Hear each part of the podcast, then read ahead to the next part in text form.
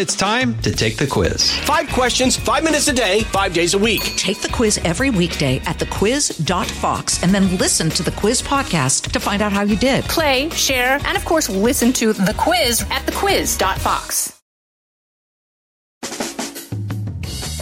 Live from everywhere USA, it's Fox Across America with Jimmy Failla.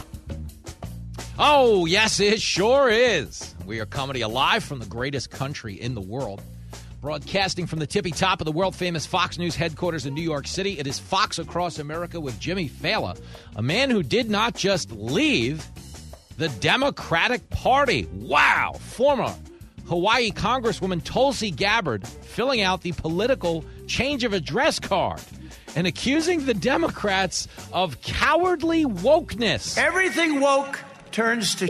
Although it is entirely possible she just watched Kamala Harris on the Seth Meyers show last night and was like, oh, hell no, I can't be in this party no more. Kamala's awful with her weird laugh. It is a true story. We will get into it today with outnumbered co host Emily Compagno, the human happy hour, as well as New York gubernatorial candidate Lee Zeldin, who will have to debate me because his opponent, Kathy Hochul, still refusing to debate him. That's not right. I don't know. I don't know if it's the issues. She might just be uncomfortable around men after spending so much time working alongside Handsy Andy Cuomo. Andy! Andy! Uh, 888 788 9910 if you want your voice heard in this audio safe space for cool people. We don't care how you lean politically. We're not, you know, it's not what we're here to do. We're not here to pass judgment. Uh, you can do anything you want on this show. You can identify as anything you you want to be a goldfish, swim away. You identify as a goldfish. Uh, we don't care. Be a Republican. Be a Democrat. Just don't be a. That is all we got on a big Tuesday as my New York Yankees begin the march for a 28th World Championship at home tonight. Myself, uh, Jenny Failer, the link man. Rumors of a brother Mike sighting and his wife could be in the Bronx as well. Terry's in the house. Going to be a rowdy one up in the Bronx as the Yankees begin that playoff march. Uh, hopefully it ends well. Uh, Tulsi Gabbard, consequently, though, uh, says the Democrats, the Democratic Party, they are not playing any type of championship ball whatsoever. Come on, man. I want to start here today. I want to dump right in. You know, normally I'd be like, Yankee game. Here's a couple of jokes about me being a bad drunk and a lousy dad. But now's no time for that. Okay, we'll have plenty of that tomorrow after the Yankee game. that'll be that'll be when it comes to town. Don't you have any respect for yourself? Not really. Uh, I still enjoy a good ball game, despite being a semi-public figure. Uh, the champ has been known to get after it up in the Bronx, but right now, Tulsi Gabbard getting after the Democratic Party, and yes, we dive in right here and now because she basically just read them their truth is what Tulsi Gabbard did. Now, understand who Tulsi Gabbard is coming into this. She is not like a far right authoritarian strongman. This is a woman who supported Bernie Sanders, the 1%, but ultimately came to see through the fraud of a guy railing against capitali- capitalism. Oh, capitalism's the worst. We got to eat the rich while he's doing what? Getting rich, selling books, and buying mansions. That's just how white folks will do you. And then, of course, she started to see the other hypocrisies, whether it was identity politics, whether it was what we identify now as wokeness. She started to realize the party, okay, is not something she left so much as the party left her. You've heard this from plenty of Democrats. Understand, the Democrats used to be the party of free speech.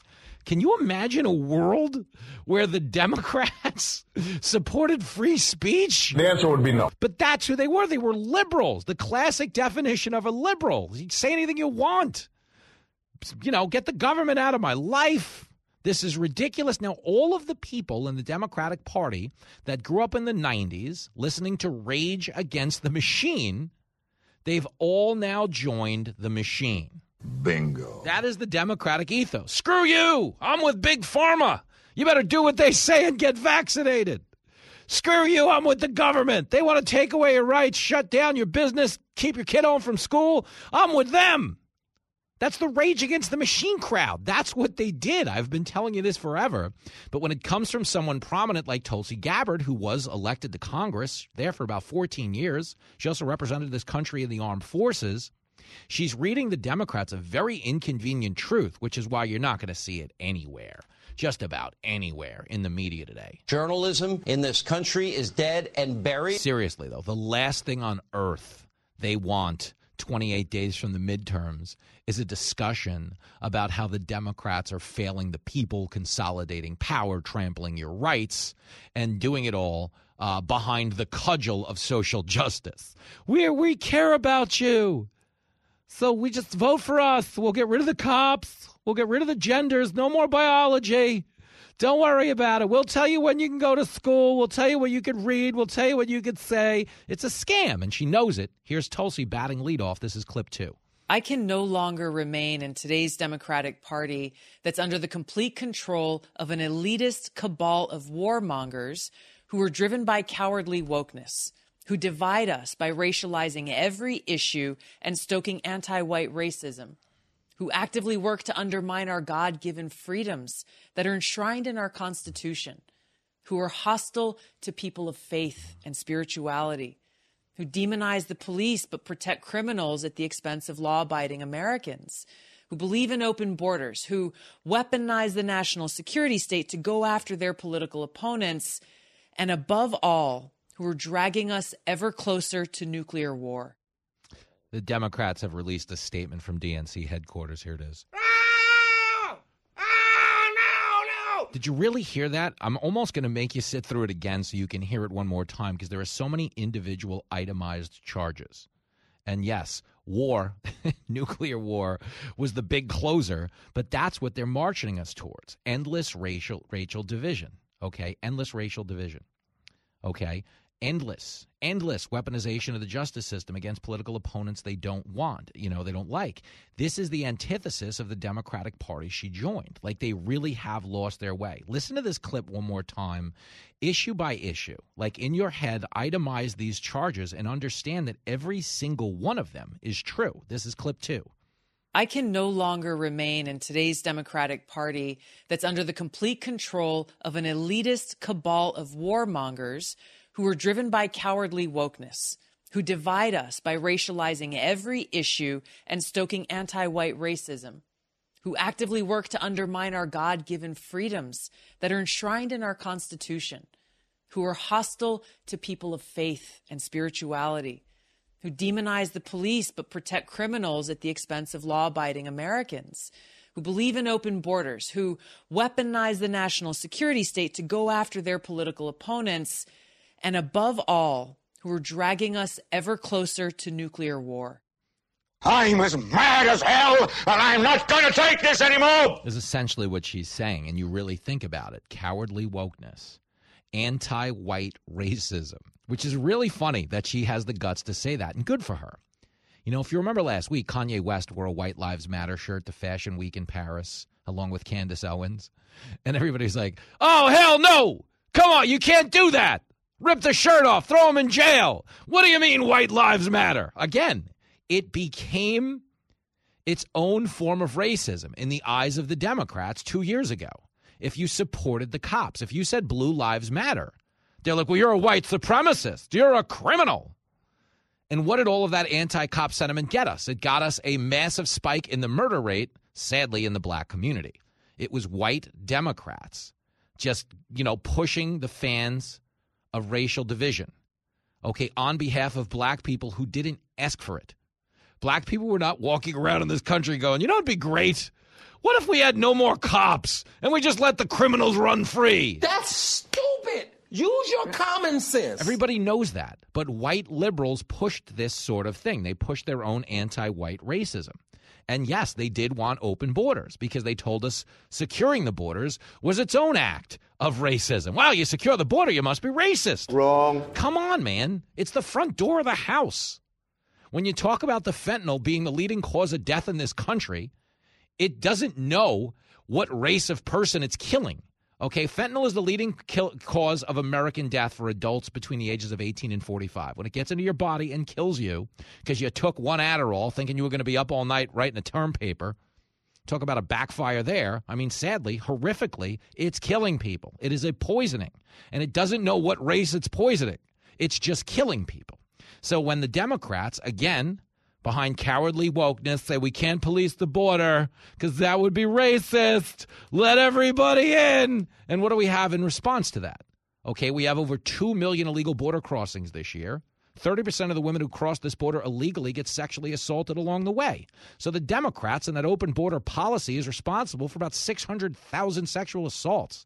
Okay, if you're doing 30% of that number, maybe 30% of a million, then let's say 300,000. But the point is, Okay, either way you slice it, if 30% of the women crossing this border get sexually assaulted, whether it's 300 or 500,000, okay, or 650,000, okay, I believe the most accurate number is around 300,000 to be clear, but any number above zero is a really bad number. Okay, but the Democrats don't care about that. What they care about is power. Declare war on everything. Everyone's a racist. Religion is bad. Forget that. So you can't do it. What do you mean you're pro life? You hate women. No, you don't. You're, in fact, you're asking them to live.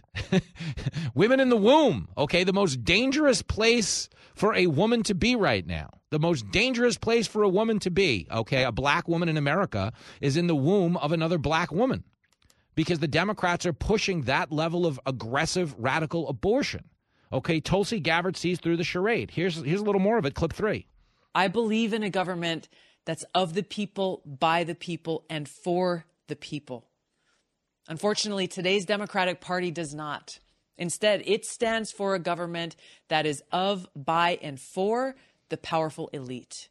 And it's true. Who are they for? Like, who is climate change for? Who's climate change helping? The people pushing climate change are rich white people. They're flying around the world in private jets, does nothing to help you. You've got a 40, 40 year high of inflation. Your gas prices are back up, oh, by the way, about 30 cents since they spiked the football last Thursday. Biden sucks. Okay. Oh, we got the gas down. It's down. All right, well, now it's going back up. Do you have anything to do with that? The number you have reached is not in service. Please check the number you dialed and try back. It's crazy. They don't want to own anything, they just want power. Okay, and the people are being denied a voice when they say, oh, well, you can't have this position or you're banned from social media. Think about how many people have been banned from social media for telling the truth. Okay, on December 15th of 2021, Twitter announced it was banning anyone who said that vaccinated people could contact COVID. Okay, you were banned. You could not say this because the government was telling them not to let you say it. Meanwhile, back at the ranch, we literally have tens of millions of vaccinated people who have gotten COVID. So this government of the people for it's not a thing. Okay, they are very much in favor of taking away your rights if it opposes the regime narrative that day. Think about Justin Trudeau up in Canada when this was when they were really vilifying the unvaccinated. Okay, what did he do? He sent in a National Guard to start roughing up truckers who didn't want to get vaccinated. Lo and behold, the truckers were on the right side of the issue, but there's not a word to be said for it by any of these elites because the only thing they're really in favor of is whatever gives them power on that particular day. He knows what he's talking about. Here's a little more Tulsi Gabbard calling on common sense Democrats to skip town too. Clip four. I'm calling on my fellow common sense, independent minded Democrats to join me in leaving the Democratic Party. If you can no longer stomach the direction that the so called woke Democratic Party ideologues are taking our country, I invite you to join me. Studio audience here at Fox News just going bananas. She could have crowd surfed out of here. And she's right. Okay, there's a lot of performative wokeness, but it's failing the country failing the country. You can't look out at the world and say anything is better off in the last two years under Democratic rule. Not anything. Okay, after all the talk about, you know, we got to defund the cops, we got to open the border, there's no biological difference between a man and a woman. Boys have a penis, girls have a vagina. And Tulsi Gabbard knows that, if only the rest of her party felt the same way. Introducing Woke Rock, the gender neutral album that's got everyone coming to terms. Uptown person, they've been living in their uptown world. I bet they never had a backstreet partner. 12 inclusive anthems everyone can live by.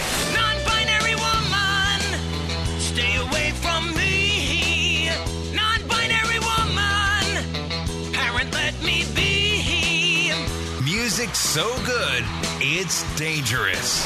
Oh, here they come. Watch out, Zir, they'll chew you up. Oh, here they come. They're a them eater. Woke Rock.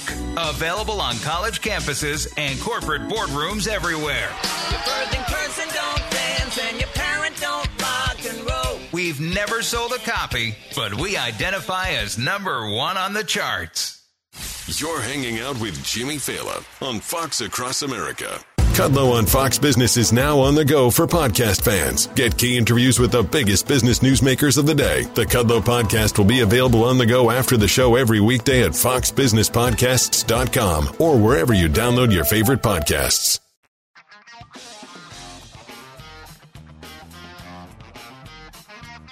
It's the war movie that's got critics praising its inclusiveness. Introducing Woke Metal Jacket. I am Gunnery Sergeant Hartman, your senior drill instructor. The Pentagon is tired of having nothing but tough men in the Marine Corps. You gotta be me, Joker. So they're relaxing standards to make it easier for other types of soldiers. Sound off like you got a pair. Any military can focus on hurting their enemies, but only the American military can focus on hurt feelings. Are you shook up? Are you nervous? Woke Metal Jacket. Good night, ladies. Now playing in Washington and coming soon to a losing war near you. It is Fox Across America with Jimmy Failla. Man, oh boy, oh man. As you know, the United States Army wildly missed its recruiting goals this year. Um, you know, combination of things. There was a vaccine mandate that a lot of guys didn't want to sign up for. There was also the issue of wokeness. And here is Christine Wormuth. She's, of course, the U.S. Secretary of the Army, saying the following on Capitol Hill yesterday. It is clip 21. We get criticized, frankly, sometimes for being woke. I'm not sure what woke means. I think woke means a lot of different things to different people. Um, but first of all, I would say if, if, woke means, you know, we are not focused on warfighting, we are not focused on readiness, that doesn't reflect what I see at installations all around the country or overseas when I go and visit. But I think, you know, we do have a wide range of soldiers in our Army, and we've got to make them all feel included. Uh, get her out. Get her out of here. She's not sure what woke means. And then she gives you the most woke answer in the world. We've got to make sure that everybody feels included in the. Shut up! Will you shut up? Yo! It's war. I will say it again it's war. War is not about inclusion. Okay? There's no room for racism on a battlefield. You're never going to hear, cover me, I'm going in. Except you, Sanchez. I don't like the Spanish. You know, you're not going to hear that. Okay, there is no room for discrimination on a battlefield because your life depends on their readiness and their support. The military has been fully integrated and non racist for as long as there's been a military. These guys have had to count on each other. But when you start going for things like lowered recruiting standards, lowering the threshold, making things more tolerant, we need, you know, pregnant Air Force suits for women who are pregnant that want to be. No, we don't. You know what we need to do? We need to win the damn war. Can you dig it? Can you dig it? Can you dig it?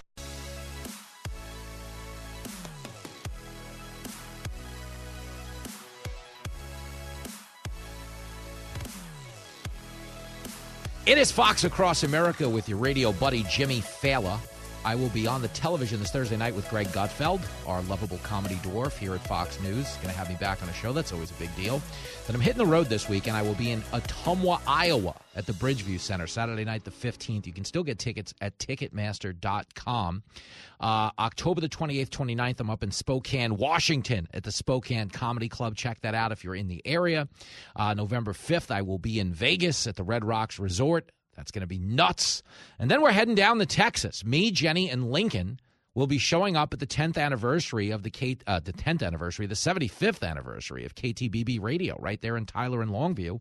We'll be doing meet and greets in both places. It's going to be a wild time. And joining us now, he is on the ground in Texas. I believe he's driving through. Jerome is on the line. Yo, Jerome. Hey, Jimmy. My man, you're back on the road. What's going on in Texas? Yeah, well, I was driving through here, Jimmy, and I seen the stupidest billboard. Uh oh. It's uh, it's Beto O'Rourke. It said, uh, uh, "Remember the Alamo, vote Beto." what? And I thought about that, and I thought, well, what's he mean by that? And I figured it out. It said, uh, "It's uh, they've got uh, the Mexicans has got the Alamo surrounded again." And Beto's wanting to take their guns, so it's going to be a, a bloodbath again. I don't know what's going on. I don't know what's going on. Um, Beto might be That's talking. He might be talking about Alamo rent a car with that guy. You don't Uh, even. maybe, no. He don't know. He don't know. I think he's going to lose by double digits down there. Oh yeah, yeah. He ain't going to get no votes. No, but isn't it amazing? crazy to vote for him. Yeah, but it's like he he is like the everybody gets a trophy political candidate. He loses every year, but Yeah. he feels better at the end of the day than the previous time. Yeah, he, he's getting good at losing. That's for sure. He's turned it He's into going an for the hat trick. You ain't kidding, man. Spent a lot of money. How's uh how's the diesel looking out there? What's the diesel cost? It's high. It's high. Went up twenty cents. Oh my goodness. They've got me. I stopped. I stopped back in New Belf Belfords. I can't can't pronounce it, but anyways, I just got fifty dollars there where it was a high, and then I'm gonna stop again down here in Hillsboro and fill up. Wow, that's so nuts. we're kind of having to Yeah. go down the road and get a little bit more and a little bit more. It's so freaking high. It's crazy. This is nuts, Jerome. Tell Be- yeah. tell Beto gonna go up again. yeah, tell Beto to give you some of that campaign money he's lighting on fire. You know what I'm saying? Yeah, you might as well light it on fire. That's you ain't kidding. Uh, Jerome, good work as always. Give my best to the lot lizards, would you? I'll do it, brother. Be well, brother. I'll see you soon. There he goes. The great Jerome is in Gerald, Texas. Gas up 20 cents. We're talking about diesel, 20 cents over the weekend. That can't be good. No, it's not good for Jerome. And you know who else it's not good for? It's not good for you. Because the price of every single good that makes it to your shelf is going to cost more money. Biden is such a disaster. Well, this vice president isn't much worse. Let's do a quick a quick transition, if you will. Not the kind the Democrats are thinking of. I don't mean gender, I mean subject. Kamala Harris last night was on the Seth Meyers show. And no, for, listen, it sounds ridiculous, but if ever there was a place that could benefit from her fake laugh, it's the Seth Meyers show. Correct the mundo. I mean, of, of all the places in the world, you know, she'll she'll give you the fake laugh when she's talking about people dying crossing the border. She'll give you the fake laugh when she's talking about World War III and anything in between. But you know, on the Seth Meyers show, it's actually appropriate because they benefit from a lot of fake laughter over there. That is a really terrible show. Like Seth Meyers is about as funny as an orphanage on fire on Christmas Day. It's just depressing stuff. It's hard to watch, but it was vintage Kamala in that, you know, mountains of nervous energy, a lot of hypocrisy, and just weapons grade stupidity. And I want to start there because Kamala was talking about on Seth Meyers the border. You know, she's the border czar. She's in charge of the entire border. She's the czar of the border. Has Kamala Harris been to the border she's in charge of? The answer would be no. No. But it didn't stop her from telling us the border was a byproduct of the Trump administration and the fact that there was a dereliction of duty on the Republican side. Now get her out. Get her out of here. I say it all the time, man. We are living in the death of shame. Do you know what kind of shameless sociopath you have to be to make Republicans the problem at the border? Understand the Republicans have made securing the border the centerpiece of their campaign in 2016, in 2020, again here in the midterms. It's like the one thing they talk about the most. Like, you know, if you go to see like Chumbawamba, you're always going to hear I get knocked down, but I get up again because it's their one song. The Republicans, when it comes to the border, almost sound like a one hit wonder because they recognize how primal it is to every single man, woman, and child living in this country. They talk about it a lot. Support the men and women in uniform, support the border, stop spending, cut taxes. These are the only things you ever hear out of their mouths. But here is Kamala trying to pass the buck, put on the old QB jersey, got under huddle, blue 28. And here she is passing the buck on immigration, clip 25. I just think it's an absolute dereliction of duty. If you see a problem and if we agree that, that we need to address it, then if you're a leader, participate in a solution, right? She is a fraud, a phony, a woman without a moral core, a regular two faced, mealy mouthed politician who swings with the wind. She thinks it's a dereliction of duty if you see a problem and the need to address it and you don't participate. You ought to be ashamed of yourself. Yo, you are the border czar and you haven't been to the border. Okay, you don't talk to anyone about dereliction of duty. That's bananas. Okay, imagine that. You're in charge of driving the fire truck, Ladder Company 22. That's your job. You drive the fire truck. But two years have gone by and you haven't shown up to a single solitary fire, not once but you have the nerve to get on TV and say the other side is a dereliction of duty. Kamala Harris. You suck! Are you kidding me? Like, that's embarrassing. They should hurt on the inside a little bit. Get a little throw up in the mouth. I mean, just like as you say it, like it's a dereliction of duty by the Republic. Oh, and here she is saying the last administration, they broke the immigration system. That's what they did. Clip 26. When we first came in office, the first bill that we proposed was for a pathway for citizenship, uh, was to fix a broken immigration system, which was broken under the previous administration. Participate in the solution because we are offering solutions. But instead, this gamesmanship with real human beings who trust us.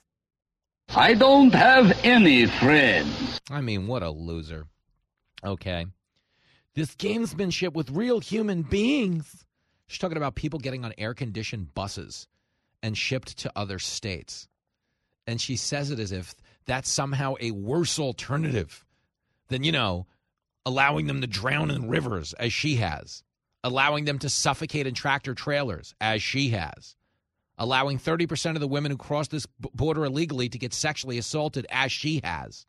Somehow it's the gamesmanship on the Republican side you got to be worried about right now, is what she wants you to understand. Kamala is a lying sociopath. Fact checked. Like an actual sociopath, though. Okay, when you really think about her ability to get in front of a camera and address millions of people, well, probably not millions of people, it's Seth Meyers, but her willingness to get in front of a camera and address dozens of people and say the Republicans are the problem, it's Republican gamesmanship. Understand the Republican gamesmanship, which is relocating migrants to sanctuary cities. You know what a sanctuary city means? It means we're willing to take in the migrants. No one is illegal in our city. Come on down. Until they came on down. And the Democrats are like, oh, hell no. Can't be coming on down. It's a strain on our resources. This is a humanitarian crisis. What do you mean air conditioned buses? We can't have air conditioned buses. I liked it better when they were back in the rivers. Whose idea was the buses? It's inhumane, I tell you. Time was you could jam 83 people under the floorboards of a tractor trailer. Those were the good old days. Now they got them air conditioned. They're coming up, putting them in hotels. What do you mean? Okay, it's such fraud. Democrats are so full of crap. They really are. And here she is. She's saying the migrant busing is political theater. Clip 27. I mean, we're talking about people who have fled great harm. They've fled great harm. And they are coming here seeking refuge. And talk about political theater. I mean, playing games with people's lives, with their lives. You know, there were mothers with sleeping babies getting off those buses. Oh, there's mothers with sleeping babies coming off those buses. Again, not ideal. But you know what else they're doing with those sleeping babies? Wading across the river and drowning. Okay, getting smuggled by drug cartels that sexually assault them, force them to mule drugs into the country. Do you know why child separation exists at our southern border? Okay, it began under George W. Bush. It continued under Barack Obama. I don't see you doing any better in the booty department. And it went on under Donald Trump. And of course, okay, they kept that policy in place after Biden won the election. I don't remember that ever happening. But it did. Okay, Biden's in charge right now, unfortunately. And understand that the reason they separate families at the border is because 90% of the time the kid isn't with his family. The kid isn't with his legal guardian. He is with an asylum seeker who knows he has a much higher chance of getting into the country if he's accompanied by a minor. He's a lousy dad, but he's right. So understand, okay? Child separation is there to protect the child, to make sure he is not with someone taking advantage of him, abusing him. Okay? That's why it exists. Okay, to this day, you don't have a single solitary story of a family that was separated at the border and never got back together. It's like voter suppression. You can't show me one legal voter who was denied the right to vote. It doesn't exist. You know the old adage when you have the facts, pound the facts. When you got nothing, pound the table. The Democrats are always pounding the table when it comes to stupid emotionalist stories like this. Put up or shut up. But they don't shut up. When she talks about playing games with people's lives, yeah, incentivizing them to come here illegally is playing games with their lives. Okay, what the last administration tried to do was secure the border. You don't have to like them. I don't care. I'm not a recruiter for the Republican Party. But you understand that the Democrats voted for border wall funding. Okay, they voted for it under Barack Obama, they voted for it under George W. Bush. Why? Because the border is the front door to the house. Okay, look at it like the front door to your house. You shut the door and lock it at night because you want to know who's coming in or out of the house. It's not because you're racist, it's because you're not an idiot. But in this instance, we have idiots in charge, complete and total, I mean, 100% morons. I agree with that. Okay, running this administration. And they like to pivot to things that tug on your heartstrings. Oh, it's people's lives you're playing games with. You know, how dare they? And why do they want to do that? They'd rather you be madder at a guy like Ron DeSantis or Greg Abbott than be madder at them, the ones who are green lighting the drug cartels to turn our border into a $15 billion trafficking industry. The, the, the southern border of our country is worth $15 billion in commerce to drug traffickers right now. Okay, after the previous administration had implemented a remain in Mexico policy that completely took the teeth out of the cartels because you understand when asylum seekers had to remain in Mexico until they got into the country, the cartels couldn't guarantee them safe passage into the country. Okay, by repealing that policy, because it was racist. We got to be building bridges, not walls. Such performative stupidity. But by repealing that policy, it allowed everybody who got caught at our southern border to come into the country. Oh, you, you're legal? Fine. All right, well, let's just process you. You're going to have a trial in six months. And you better come back for that trial to make sure your asylum case is granted. 90% of the people who cross the border illegally don't show up their asylum hearing. Why would you? You're already in the country. Why are you going to show up for a legal hearing that could result in you leaving the country? These people already broke the law once to get in. They're not going to start following it now that they're here illegally. Do you understand? And by taking away policies like, oh, I don't know, stopping a border wall, ending remain in Mexico, not enforcing Title 42, the Democrats sent a message. They turned our southern border into the college bar that doesn't check ID. You all remember going to a bar in college when you were underage and you're like, no, no, go to this place. You can get in with like a library card. All of a sudden, the line was around the block because all of the people who shouldn't be in bars knew there was a way in and they started showing up to them. Hey, this is great. And that's the people at the southern border. I have great empathy for them. They're fleeing real food insecurity, real problems, real oppression, not fake American stuff. Okay, but understand there's a legal way to do this so they don't strain the resources of our system but more importantly, if we're being honest, so they don't drown in rivers, suffocate in tractor trailers, and get sexually assaulted by drug cartels. Things Kamala Harris doesn't really care about, if we're being honest, which is why she's going after Republicans instead of the border czar who just so happens to be her. And I'm out here in the real world and I know what's right or wrong or bullshit. You're listening to the most addictive show on the radio. This is crack, rock cocaine. It isn't glamorous or cool or kid stuff. This is Fox Across America with Jimmy Failla.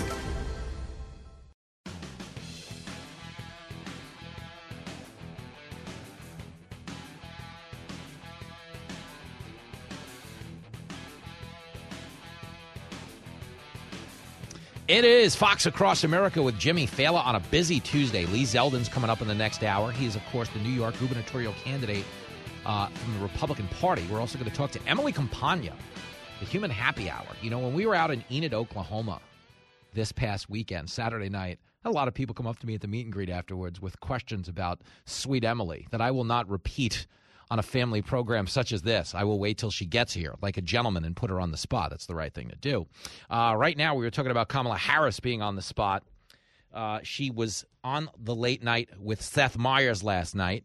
If you missed it, congratulations. Uh, here's Greg Abbott talking, though, about who's responsible for the southern border and the mess that's ensued. Clip 28. All you got to do is look at the numbers uh, of the people who are both coming across the border as well as those who are victims of human trafficking, uh, and you see that there's one person who's responsible for this, and that's Joe Biden. Go back two and a half years ago, and you saw the fewest illegal border crossings in multiple decades. And then Biden eliminated every measure put in place by President Trump uh, that has now led to an all time record. In the past year, there have been more than 2.2 million people crossing the border illegally. Many of those are victims of human trafficking. Many did not make it here because they lost their life on the way. That's why the United Nations declared uh, the border between the United States and Mexico, Biden's border, as the most dangerous border crossing in the entire world. Think about that. The United Nations declared our border with Mexico the most dangerous border crossing in the world. And Kamala Harris is like, ah, the Republicans. You don't have a clue. I mean, we talk about it all the time. Like we're living in the death of shame. I say it a lot on this show, but it really is like maximum strength clown town in Washington, D.C. Every time you get Kamala in front of a microphone, Biden in front of a microphone, they should pull up in a car with 77 other people in it and get out with a set of size 24 shoes because they both have red noses. It's just clown stuff.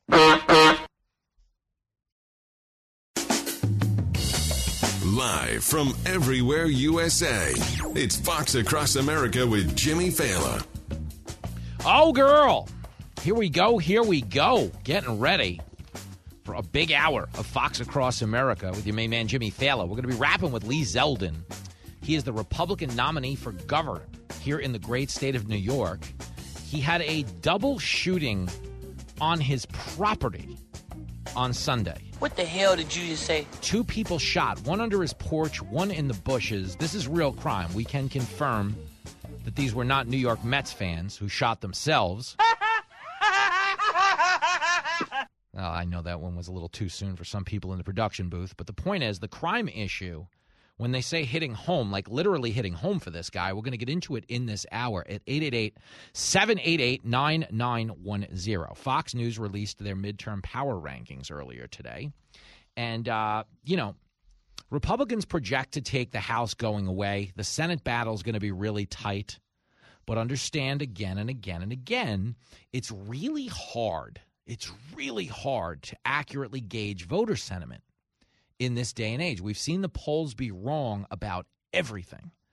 And one of the issues that I think is really becoming the driving force in the country is yeah, we always talk about inflation being bad and people vote their pocketbook. But now people are voting their missing pocketbook because crime has gotten through the roof. Okay. And what's happening now is with 28 days to go until the midterms, okay, we might even be 27 days. The overall body of work of Joe Biden has really just become like an anvil around the necks of other Democrats. Understand, nobody's campaigning with the guy. Like Donald Trump, who is literally being called Hitler, tried to overthrow the government, you know, it's a Russian asset controlled by Vladimir Putin. He's doing rallies left and right. I mean, Kari Lake might be the next governor of Arizona, out rallying with him this past weekend. Trump remains wildly popular within his own party. Whether you like him or not, his party really does like him. Biden, on the other hand, nobody will hang out with it. Like literally nobody. Uh oh, I'm in trouble. They won't go near the guy. Here is Steve Kornacki. Believe me, he's on MSNBC.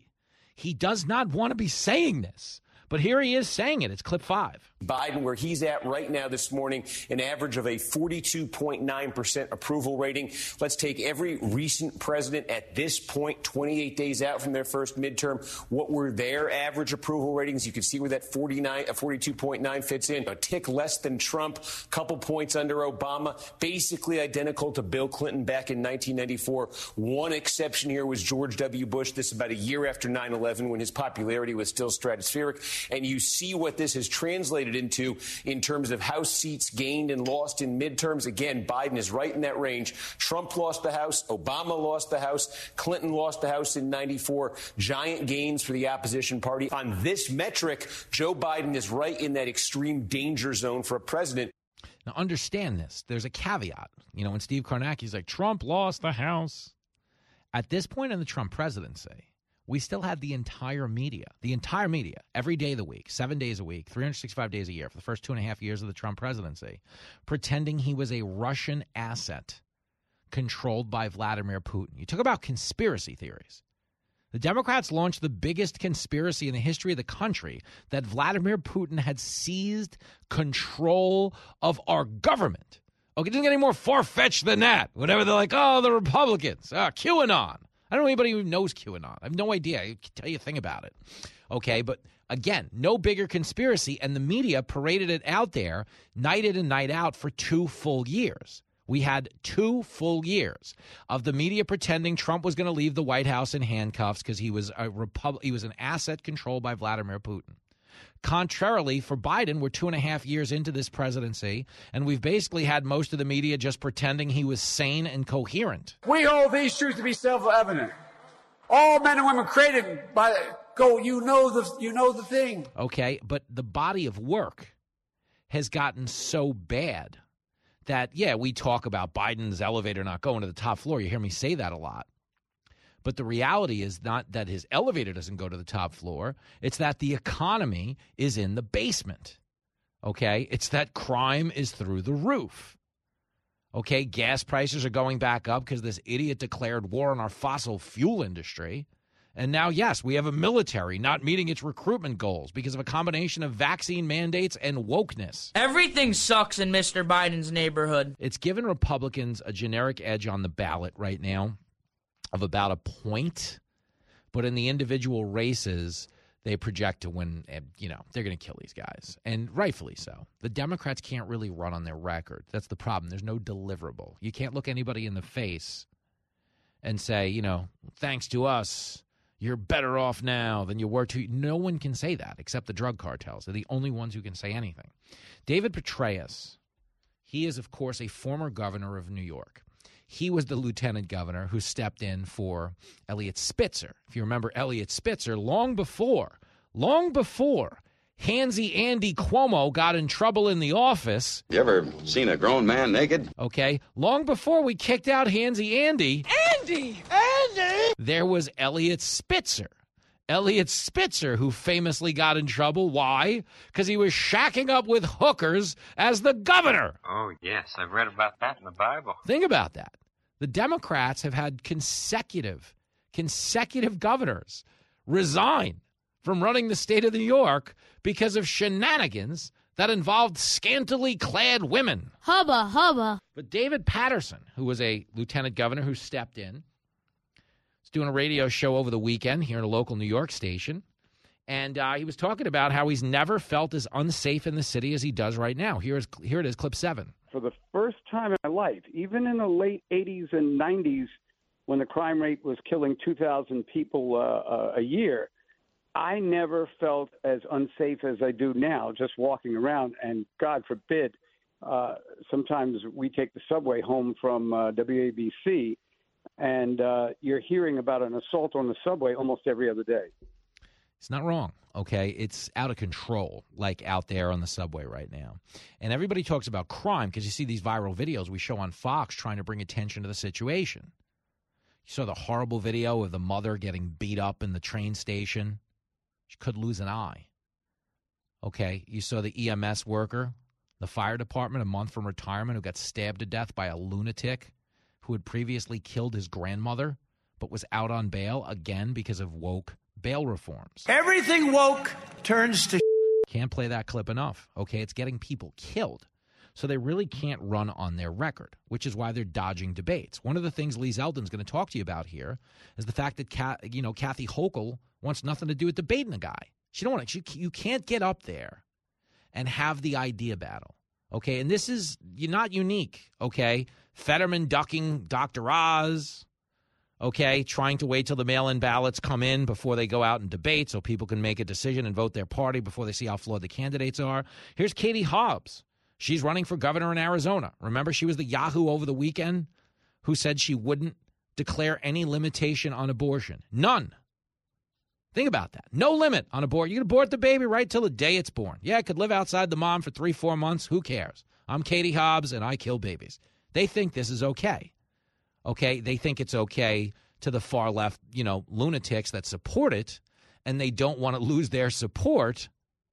So they're on board with anything, whatever it takes to get elected. Somewhere in your conscience, you have to know, you have to know that killing a baby that can live beyond the mom is not a good thing. It's not empowering for you.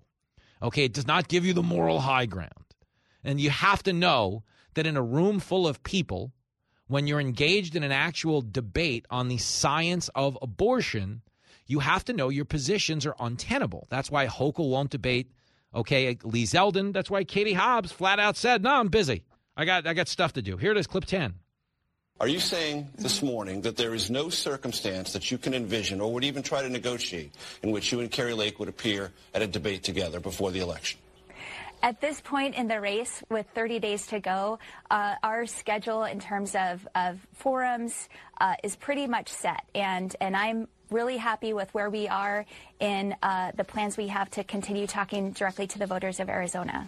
Uh, get her out. Get her out of here. I mean, you that should be disqualifying.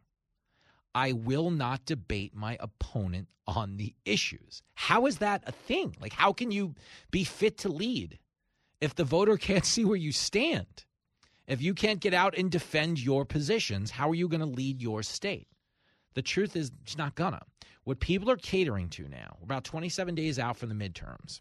This is the whole point of my show. It's the only point. It's the only point. I say it every day. Is you gotta start putting country ahead of party. Okay, when it comes to gubernatorial races, you gotta start putting state ahead of party. You can't vote for somebody just because, like, well, I like my party, so I'm voting for them no matter what. What if the guy in your party is like actually a useless idiot? You don't do it. Okay? When you think about Katie Hobbs, how do you vote for Katie Hobbs? I am not debating the other side. We will not get out there and express our views and ideas and defend them with fact or logic or reason. We're not doing that. She is flat out telling you that her positions are useless, aren't going to help you in any way. Believe me, every excuse they give you, oh, these Republicans are crazy. Dude, if they were crazy, you wouldn't want to silence them. Because the more they talked, the better you'd look. I think he's got a point. The problem the Democrats have in this instance is they're trying to silence themselves. Because the longer they talk, the more you realize they're crazy. Okay, last week, Al Sharpton, as big of a charlatan, con man, dirtbag there is in all the media. Okay, Al Sharpton last week flat out said on MSNBC, well, you know, Democrats, their policies, okay, they're losing losing Latino and black voters. Their policies don't support them. They're losing. I played you the clip. Here it is. I'll give it to you again because I'll tell you why.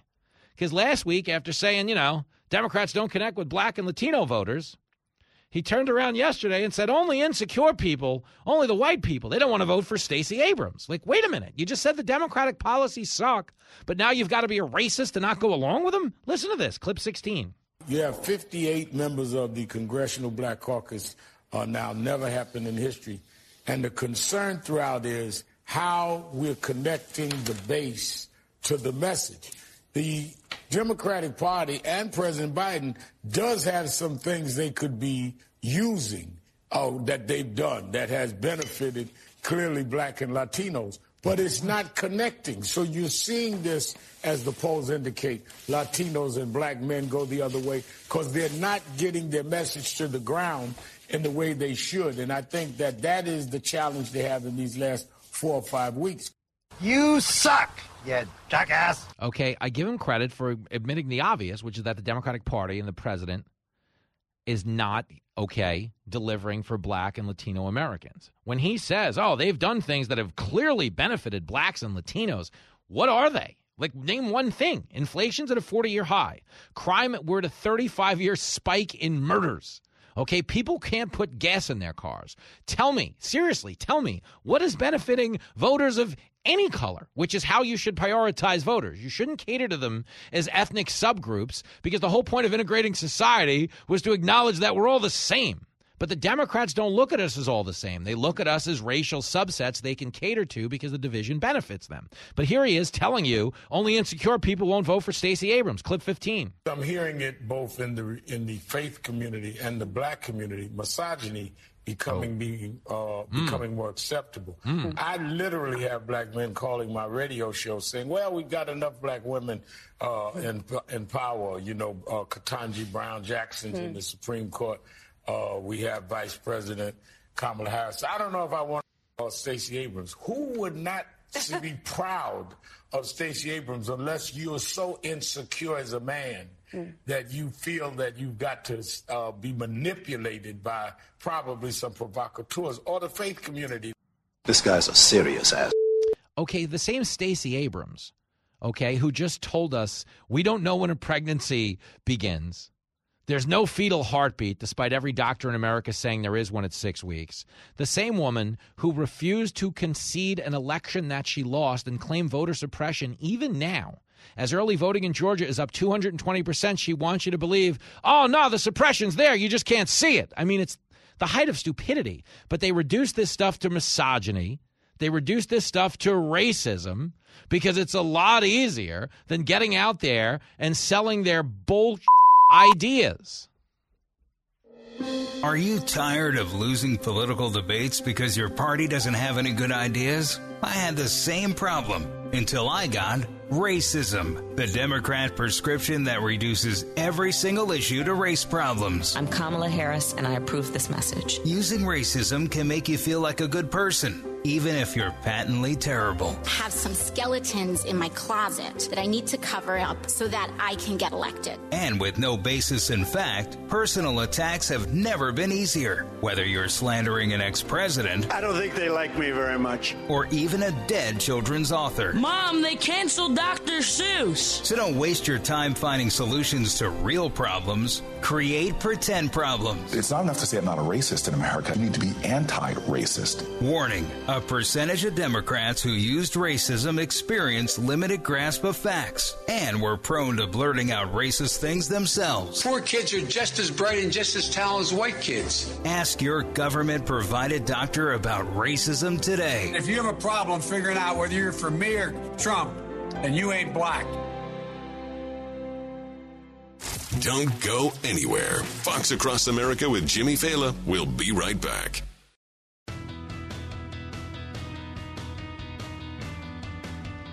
It is Fox Across America.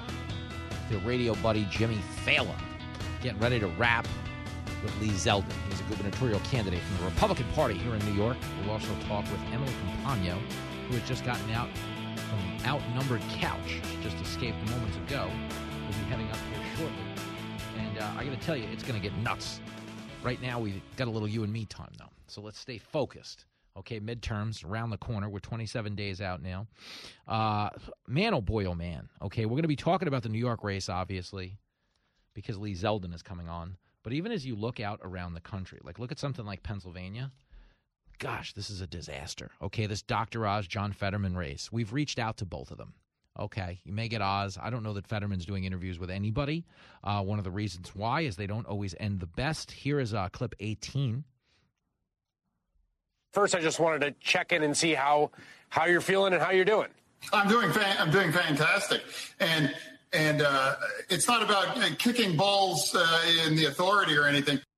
It's not about kicking balls in the authority. What the hell did you just say? Poor guy. And again, I am not making fun of anybody's health there, but for the grace of God go I.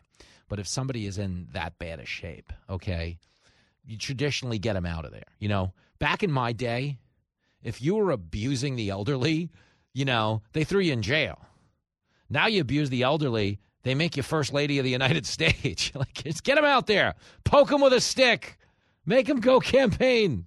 Okay, here's more Fetterman asked whether or not Biden should run. Here it is, clip 19. Should uh, Joe Biden run again in 2024? I think that should be a decision made by Joe Biden. and and that's it's not a matter uh, anyone's choice other than his, and and I respect whatever choice he decides.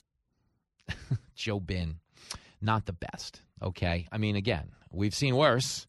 Unfortunately, it happens to be sitting in the Oval Office right now. Tell him like it is. Okay, but what we're going to be talking about on the next break is a guy who could be sitting in the governor's office here in the state of New York. Hopefully, brings plenty of hand sanitizer after following handsy Andy Cuomo, that dirtbag. Andy! Andy!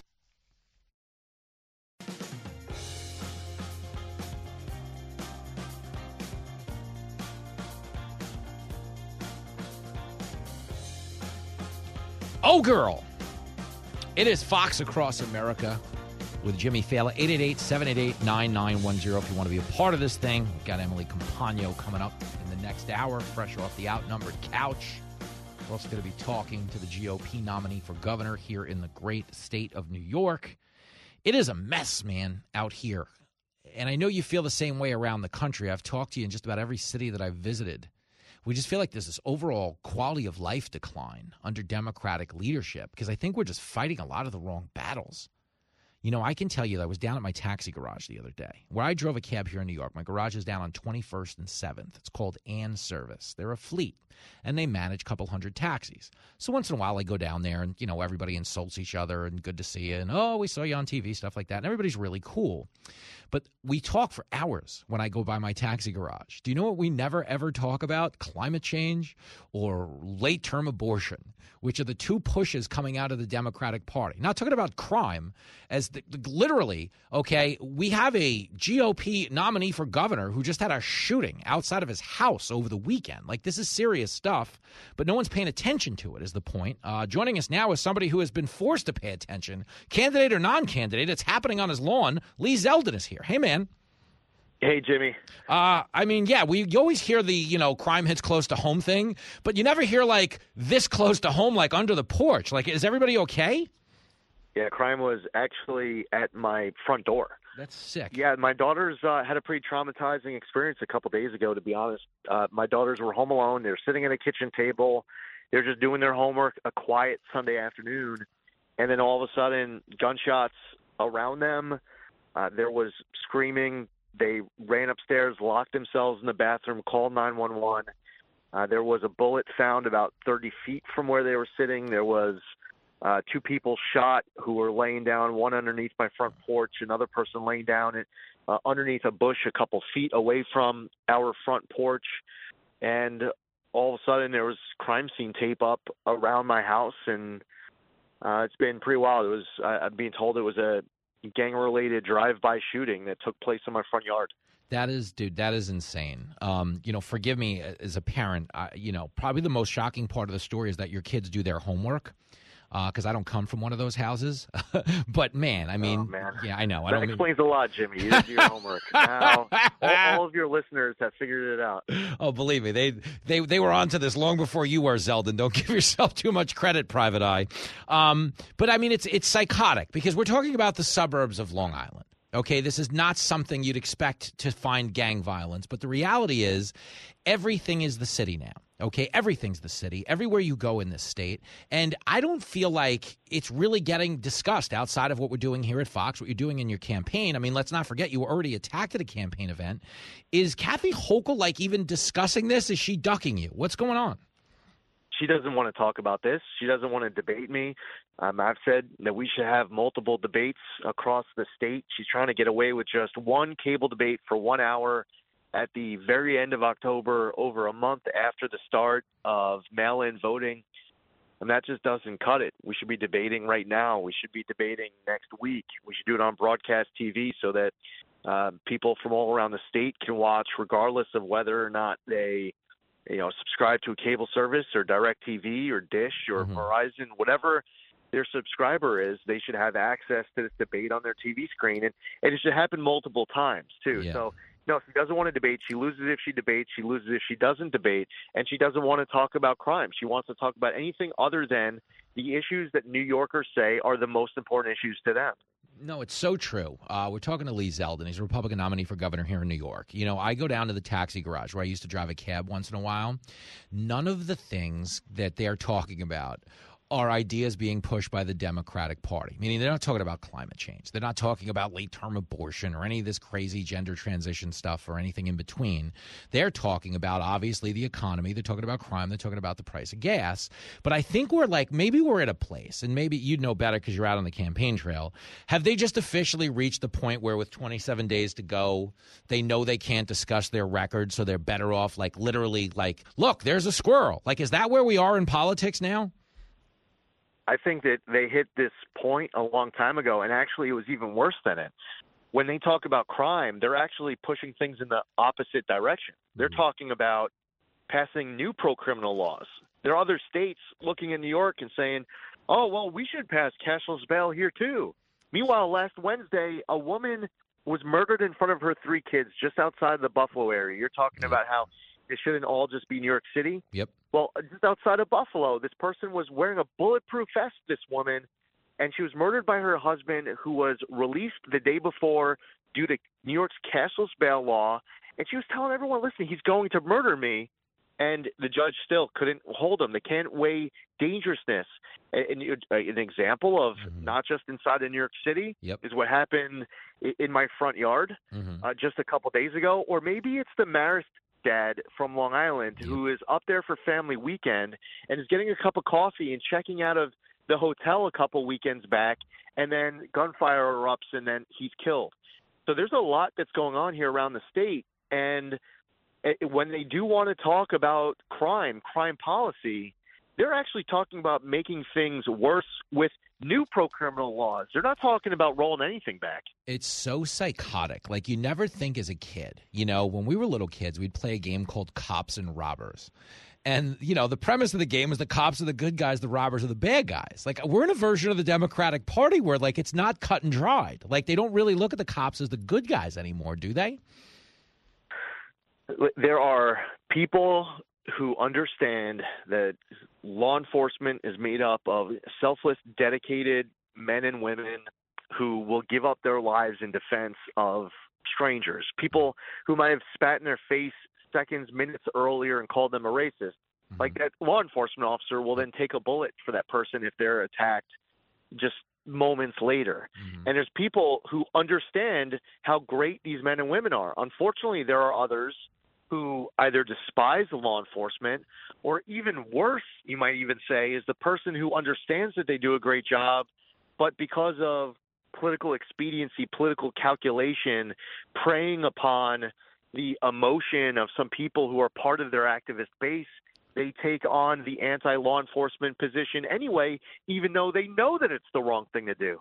That's what's so crazy because everything from that ensued in this, you know, fallout of the summer of 2020, you know, was done in the name of, oh, well, you know, we're going to help the poor minority communities, but they've actually made them infinitely more, you know, dangerous by cutting police budgets and waging this rhetorical war on the cops. So I guess then maybe the question is, um, is this midterm lip service when you're starting to hear Democrats press Biden on the border and maybe talking about supporting the police? Is this the kind of thing you say with 27 days to go and have no intention of following through on? Because I see more empathy for the crook than I do for the cop every time I walk down the street. Yeah, the, the streets, in many respects, have been turned over to criminals. Law-abiding New Yorkers, I mean, they they feel like they're not in charge of their street. I did a press conference last Friday uh, in Morris Heights in the Bronx, really dangerous area. Yeah. You know, one of the most dangerous areas of the city. There was someone who was stabbed to death just the evening before when we did this presser. A guy is there, and he says after the presser to me, and there's some media that was there rolling he says, "Listen, in our area, we don't need the government involved. You just tell me where you want to fight me. Give me a time, give me a place. You bring your knife, I'll bring my knife, and we'll just settle it ourselves." And he wasn't he wasn't just, you know, talking a big game. You mm-hmm. could tell that I mean, this guy came across as if he's actually done this a few times. Oh my goodness. I mean, it was a pretty hardened person who essentially has just they've given up. There's kids who actually live in this area, Yeah. live in an area where the people who live there have given up on law enforcement. Yeah. Which is psychotic, man. And it, it's just the, the idea that we're having this conversation. Like, you're a guy running for governor. Okay, you could be the next governor in New York. Which, by the way, when you win this election, I hope you have a hand sanitizer endorsement to be taking over Cuomo's old office. I don't know Yeah, no, that we're gonna uh, we're gonna have to hire you for a uh, a, a new full time job. Hold on. Maybe we can move the studio. I, I know. We, I mean, you're not on air for nine hours a day. So uh, Zeldin, how did I get demoted to janitor? I feel like I treat you well in this relationship. no, no, this is a promotion. This is uh, this is a strong character building uh, piece of employment, and it's an important job too. Well, I can tell you, there's there's nothing he left behind in that office that I haven't seen in a yellow cab. If we were going to take it there, but let's stay focused. Uh, last question: We got Lee Zeldin on the line. She's a Republican nominee for governor here in New York. I know your Mets got sent home, and I'm not trying to pour salt on that, but do you think the Yankees have a shot? Oh, a- absolutely. I've I've believed that the Yankees have had a cleaner shot to the World Series than the Mets did. I didn't think that the the Mets was gonna that they were gonna be rolling you know, into a mm-hmm. wall facing the Padres. Yeah. I, I was looking at that next step, having them play the Dodgers was going to be tough. The Braves have come on strong, uh, but the Yankees, I, I see them going all the way through the World Series. They'll have their hands full with Yeah. whoever they're going to end up facing in the World Series. It depends on whether or not Houston has their signs down or not. I think is what it's going to come down to. Yeah, it's true. Good point. It's the realism, Lee Zeldin. That's why we need you to be the governor. You kept your Mets expectations in check. You've acknowledged the superiority in the Bronx. This is what would make you a good governor. So, with or without the reality. promotion to head janitor, okay, I'm still behind you, right, pal? You also will have time left to be part-time sportscaster too. I mean, listen, you're a multitasker, Jimmy. Listen, I, I, a cabinet position has been offered. All right, we got to get this thing over the top. Okay, I, I, I'll come up to Albany and hang out a little bit. They got good, good, good barbecue up there. A couple good breweries. We can make this work. You don't worry about nothing, Zeldin. Just keep playing good ball, okay? I know I'm in good hands as long as uh, as long as I stay close to Jimmy Failla. I'm halfway home. Yeah, I'm the all state of radio. You're in good hands with Jimmy Failla. There you go. Great stuff, man. I'll see you soon. All right, take care. See you, Jimmy. Be well. The great Lee Zeldin. If you're listening around the state of New York, all the multiple stations we broadcast on, that guy could be your next governor, and that would be a slam dunk for all of us. Listen, man, I don't like to get on the air and tell people how to vote. I really don't. And in my home state of New York, when you really talk about a dereliction of duty, when you talk about a sociopathic indifference to crime, okay, I can rattle off 25 viral videos of people getting stabbed or thrown in front of subway trains that you don't even remember because we've played that many of them here on Fox.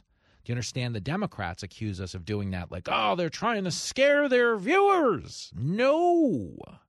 We're trying to tell the story of the horrors people are living in in these Democratic run states. So at some point, the people who vote, blindly bloat, vote for their party, blindly vote. I sound like Joe Biden today. Three words. what did he say? Two words. Made in America. and let's not act like it's the first time he said that either, okay? A three letter word jobs. J O B S. Jobs.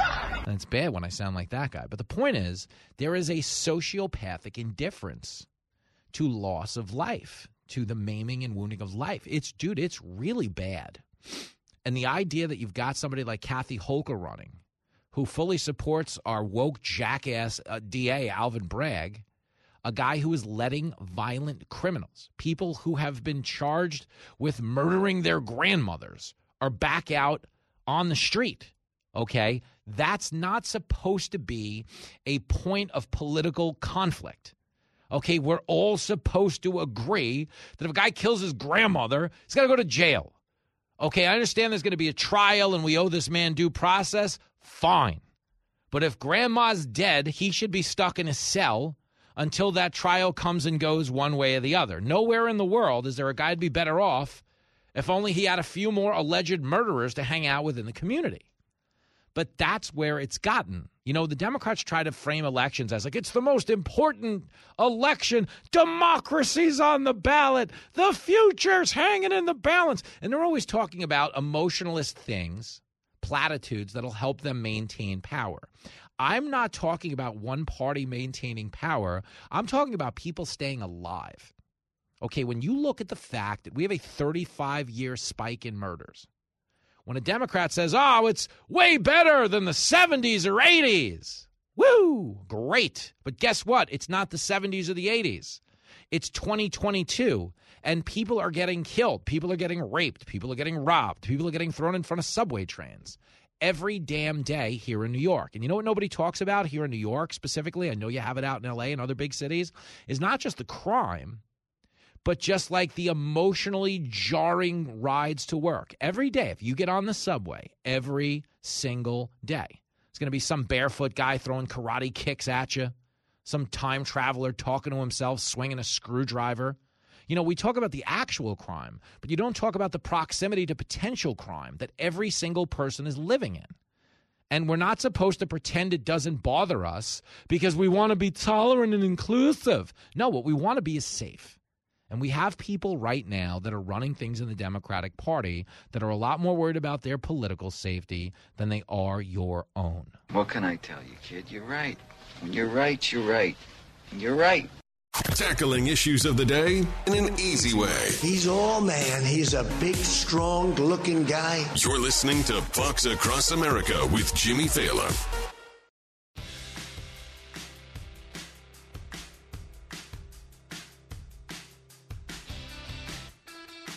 It is Fox Across America with Jimmy Failla, fired up. Heading up to the Bronx tonight with the Link Man. We're going to go see the Yankees begin the march for 28 World Championships.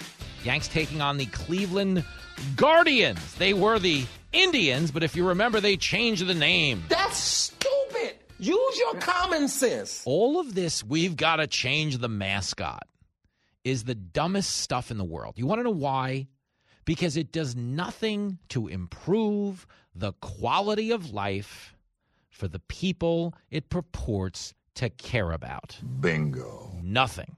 Okay, Native Americans, sadly, have the lowest mortality rate in this country. They live the shortest life expectancy in this country, have the highest rates of heart disease and diabetes and alcoholism and illiteracy in this country. We change a halftime show and we pretend it's progress on behalf of Native Americans. Why? Because it makes the white people feel better. Look, we did a nice thing. We're being considerate. We're looking out for the lives of Native Americans. Not even a little, because nothing in the halftime show changes any of those statistics I just read to you. It's the problem with all of this woke stuff. Okay, it's called slacktivism. Okay, you go out and you do something in the name of progress that gets you progress. Oh, I get some likes on Twitter. Digital dopamine. Woo, shoot 'em up in my veins. Oh, it's so good. Okay, got a bunch of likes on Facebook. Way to go. I got a Ukrainian flag in my profile picture. Look at me. I'm a good person. I'm out there di- doing anything. Okay, all they're really did stupid, but all they ultimately wind up doing is making the teams more money because they have to sell the new jerseys to the kids now to go with the old ones. The old ones become collector's items, become more endangered on the market, and ultimately worth more money. But by the by, the people you are doing this in the name of helping get nothing to show for your effort. Nothing. It's stupid. It's all, you know, th- this whole thing uh, of, you know, reconfiguring mascots.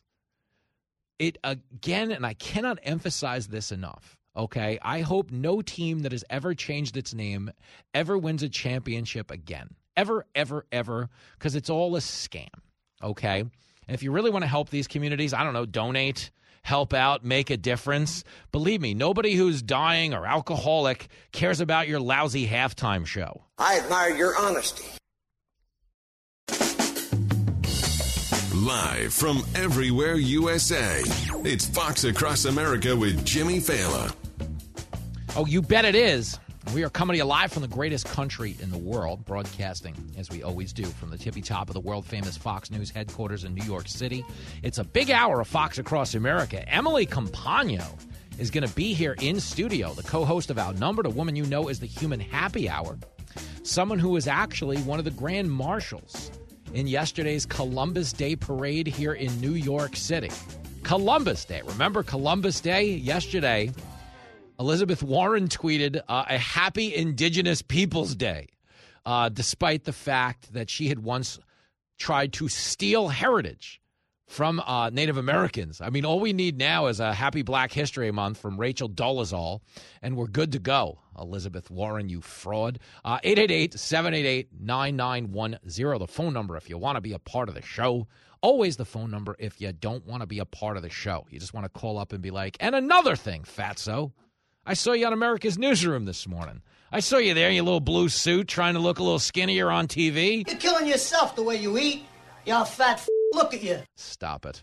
a lot of tough love. A lot of tough love in the air. And I I I, say, I kind of blame Kamala Harris. I'm going to tell you why.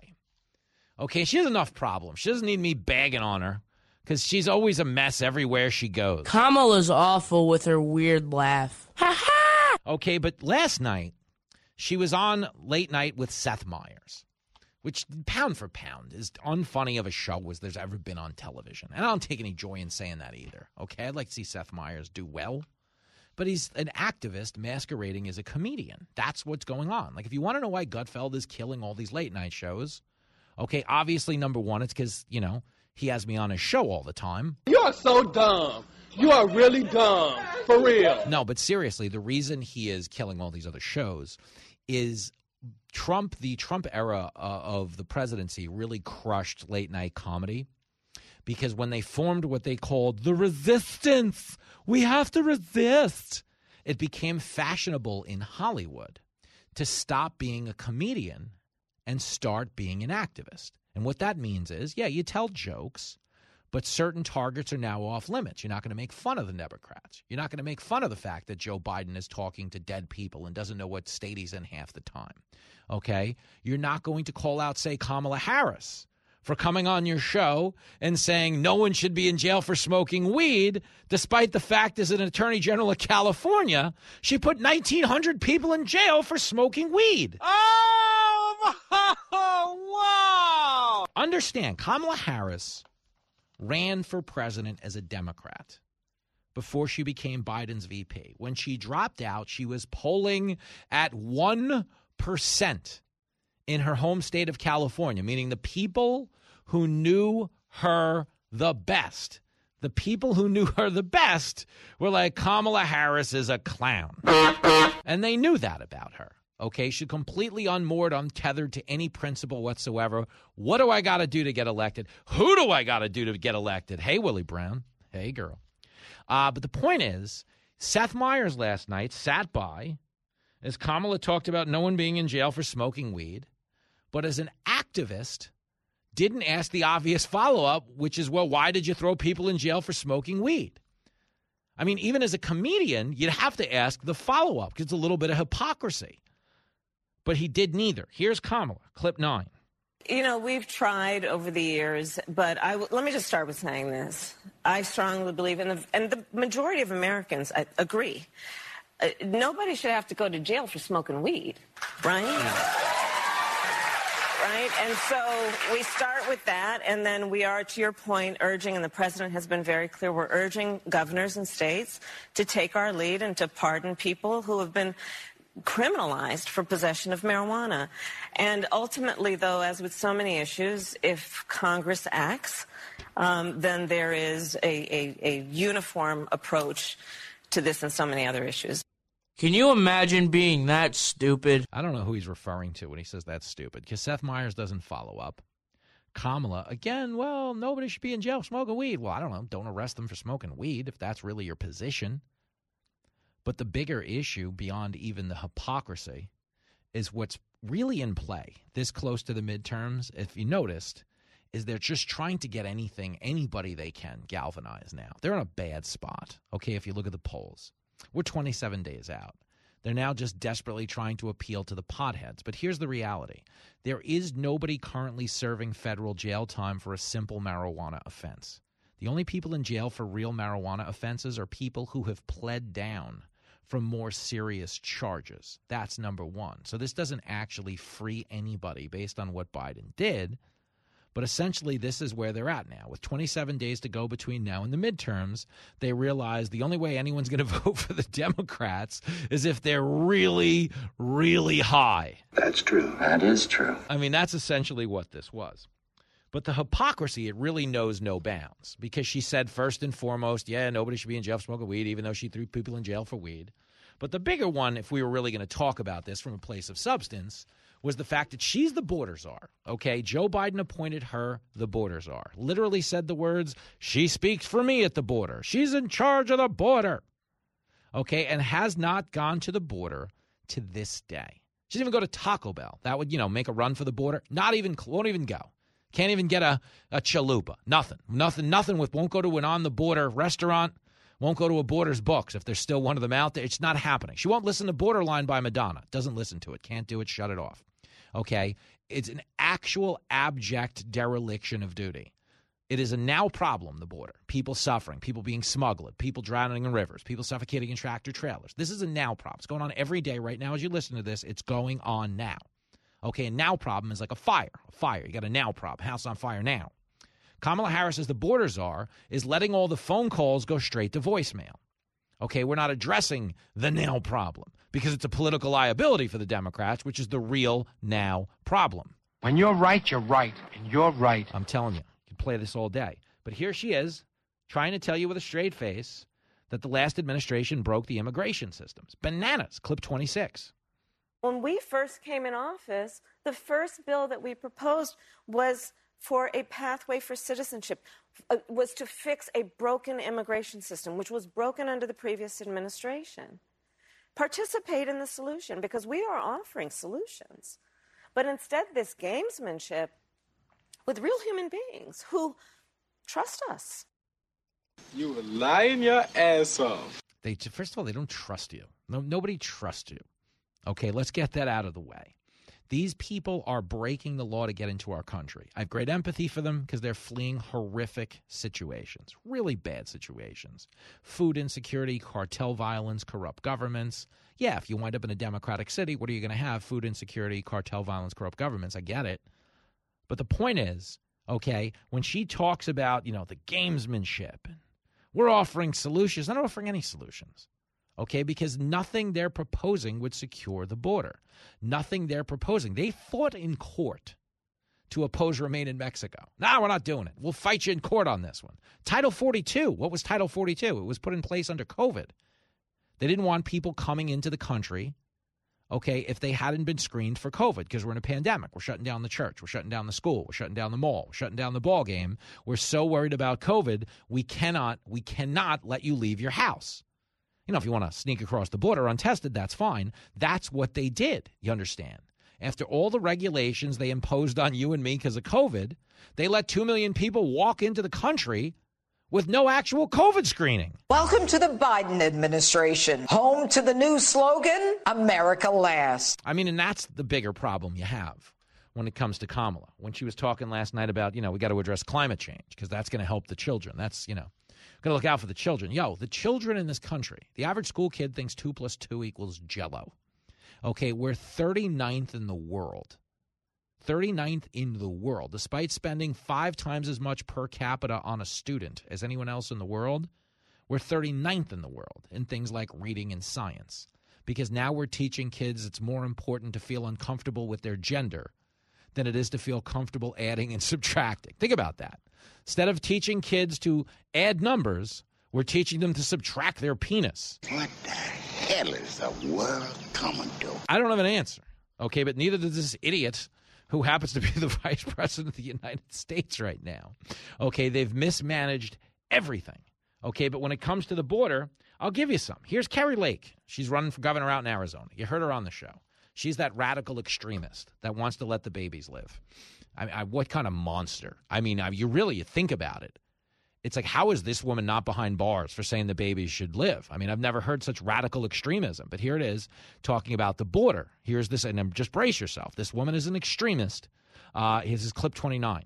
We have an invasion at our border. The cartels, these narco terrorist groups have operational control, and they're using Arizona to smuggle people, to traffic children, and to traffic the most dangerous drug we've ever seen, fentanyl. And so we're going to invoke our Article 1, Section 10, uh, basically authority to take care of our own border and protect our own border. It's right there in black and white in the Constitution, and we meet all three criteria. We have an invasion, our people are in imminent danger, and time is of the essence. The force is strong with this one. Okay, now listen. What the Democrats will react to that clip as is she says, what? You know, these narco terrorist groups, they have operational control. They're using Arizona to smuggle people, traffic children. This is all true and to traffic the most dangerous drug we've ever seen. Okay, this is all true. Fentanyl is the most dangerous drugs ever hit our streets. It's the leading cause of death for adult American adults between the ages of 18 and 45. It is fentanyl. It is going on right now. Okay, they're trafficking children. Okay, they're smuggling people into the country. But what the Democrats are going to react to is the fact that she said, We have an invasion at our border. Our people are in danger. Time is of the essence. That's going to be the pull quote on the Democratic side of town. They're not invaders. They're just people. Don't say we're in danger. You're just fear mongering. Again, it's not fear mongering to point out the obvious truth that our border is being overrun by narco terrorists. It's not fear mongering to point out the obvious truth that fentanyl is killing people in record numbers. That's called being responsible. When you just sit here and say, oh, the other party, they broke the system. Yo, the other party had cut illegal border crossings to an 80 year low. Okay, there was not a $15 billion smuggling industry at our southern border under the other party. It's there under this one because they decried border security as racist. Why? Because everything is racist in the year 2022, as it was in 2021, as it was in 2020. This is the whole mantra. They don't want to debate on policy. Debates on policies could cost them elections. Okay, they're here to win elections. That's what they're here to do. We got to win this race. Do you remember the old Eddie Murphy bit about, ah, oh, I want to do a bit. I'd love to do a movie with Elvis because there's nothing to do. You just tell him what we got to do and we're just going to sing. Come on, we got to win this race, Elvis. We got to win this race. That's the Democrats every damn day. We got to win this race. That's all they care about. Okay, they've got to win this race, even if it means making every single solitary issue about race until it's literally getting Americans killed. Democrats just call everyone racist so they go along with their stupid ideas. It's the number one children's show in the country. He's a lot better at radio than he is being a dad. Oh, snap. It's Fox Across America with Jimmy Failla.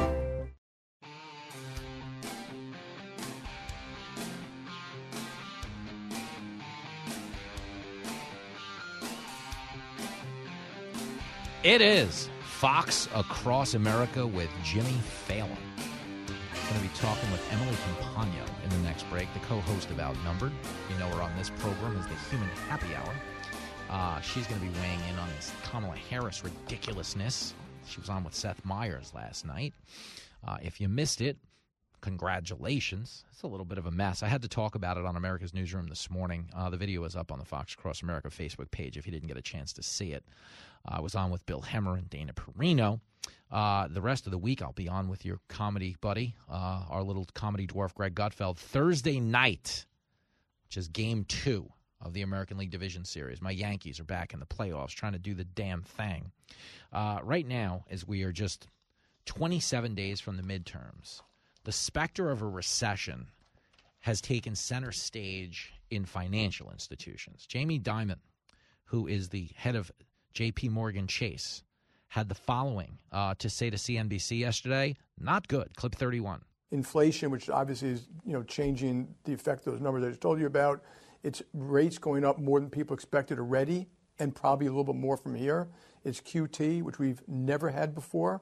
Uh, so therefore, the unknown effects, and you see it today in bond markets around the world and sovereign markets and people selling U.S. Treasury debt, and it's the war. They're likely to put U.S. in some kind of recession six, nine months from now.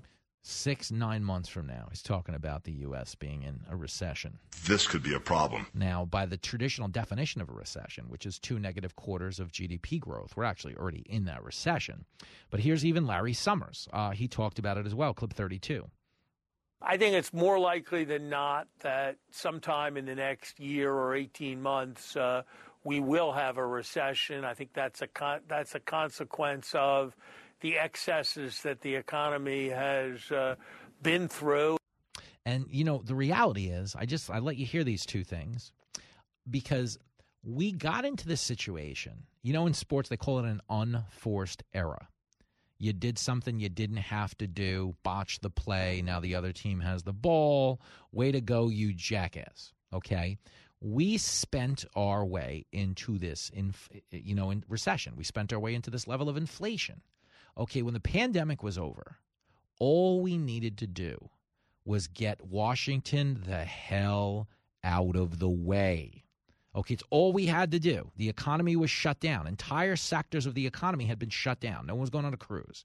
Nobody was flying on a plane. Okay, nobody was going out to eat. Okay, nobody could go see a ball game. Fans weren't allowed, which was really jarring, unless you grew up rooting for the New York Jets, in which case you were already used to that. But the point is, okay, they shut down entire sectors of our economy. And all we really needed to do was reopen them. Okay, let them come roaring back, let the market sort everything out. But Joe Biden and the Democrats decided no, we need some regulation here. We want to get political credit for getting the pandemic under control. So we're going to mandate this vaccine that we haven't properly tested. Even though we previously said we wouldn't mandate the vaccine. No, I don't think it should be mandatory. I wouldn't demand to be mandatory. But Perhaps the federal government should step in and issue mandates? And if not, are you putting the needs of unvaccinated people ahead of the needs of vaccinated people? Well, I think the question here, one, that's not the role of the federal government. Um, that is the role that institutions, private sector entities, uh, and others may take. That certainly is appropriate. Also, local communities uh, are going to take uh, steps they need to take. I don't think you'll ever see a mandating of vaccine, particularly for the general public. No. I- Think about that. I don't think we'll ever see a mandating of the vaccine. Fauci's just pulling stuff out of his butt. And what ultimately happened? We got a mandate. The government got in the way. Like when Biden says, "Oh, we've created 10 million jobs," he's lying. Okay, there were, those aren't new jobs. Those are jobs that came back when we reopened the economy. No one said, "Oh, I got a new job." They said, "I got my old job back." That is correct. But in this instance, they tried to spin it off as job creation. And they tried to tell you we were only in this position because of the measures they were taking at a federal level. But what did we quickly come to find out as they were spending, oh, I don't know, trillions of dollars we didn't have on COVID relief? That is financial lunacy. Never mind that less than 9% of the money went towards COVID. What a fraud. Which ultimately proves once and for all what Ronald Reagan always said. Government is not the solution to our problem. Government is the problem.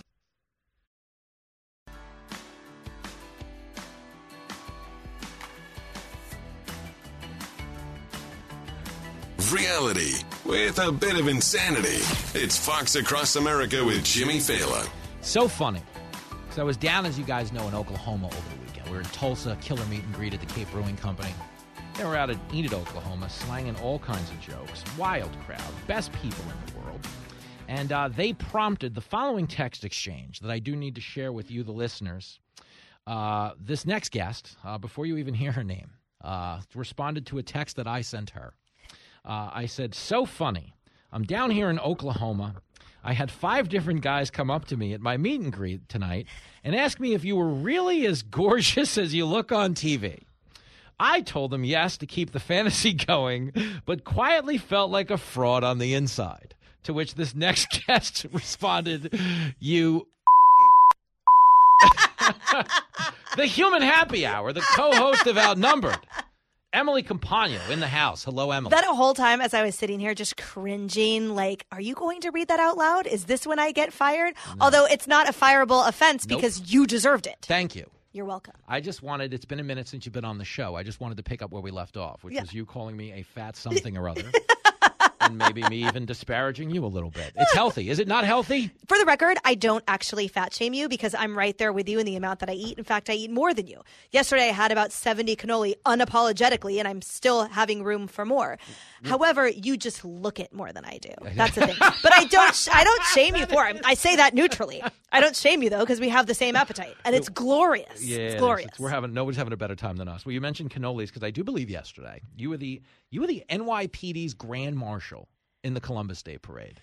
I was the NYPD Columbia Association's Grand Marshal. It was so amazing, Jimmy. It was really the honor of a lifetime and the amazing Italian Americans who have filled that role, who left such big shoes for me to fill. I mean, Bobby Valentine, Tommy Lasorda, Tony Danza. Wow. And then the whole parade, Grand Marshals have included Sophia Loren, Joe DiMaggio. I mean, it was, we know it's an incredible day Yeah. to be part of that New York history, but for me to be part, play this small part, you know, in my small feet, but such a huge representative role, parading up Fifth Avenue alongside NYPD Italian Americans, um, it, it really was the honor of a lifetime, lifetime, indescribably humbling, and I will cherish yesterday uh, for my entire lifetime. It was, a big incredible. it was a big day. But don't talk about your feet again. We'll get hundred calls from the perverts.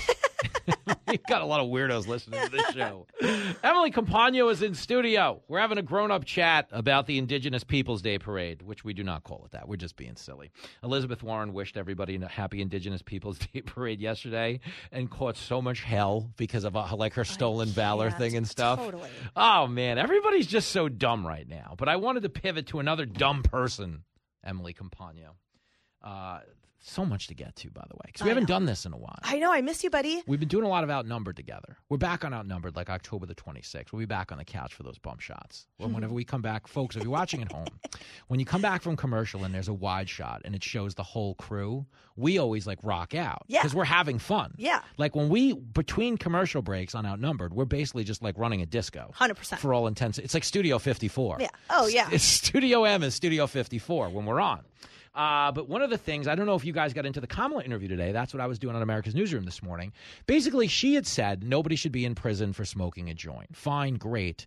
But you were the one who brought it to my attention that as an attorney general, she had a little bit of a different attitude, no? That's right. Not only did she oversee the prosecutions of multiple thousands of people for minor simple possession, but she's parroted that talking point her whole life. So I was subjected to her reign as a district attorney in San Francisco where she was adamant that according to her campaign campaign manager at that time quote you know drug sellers ruin communities she was staunchly opposed to legislation in 2010 in California that would have legalized simple possession of marijuana, smoking marijuana recreationally.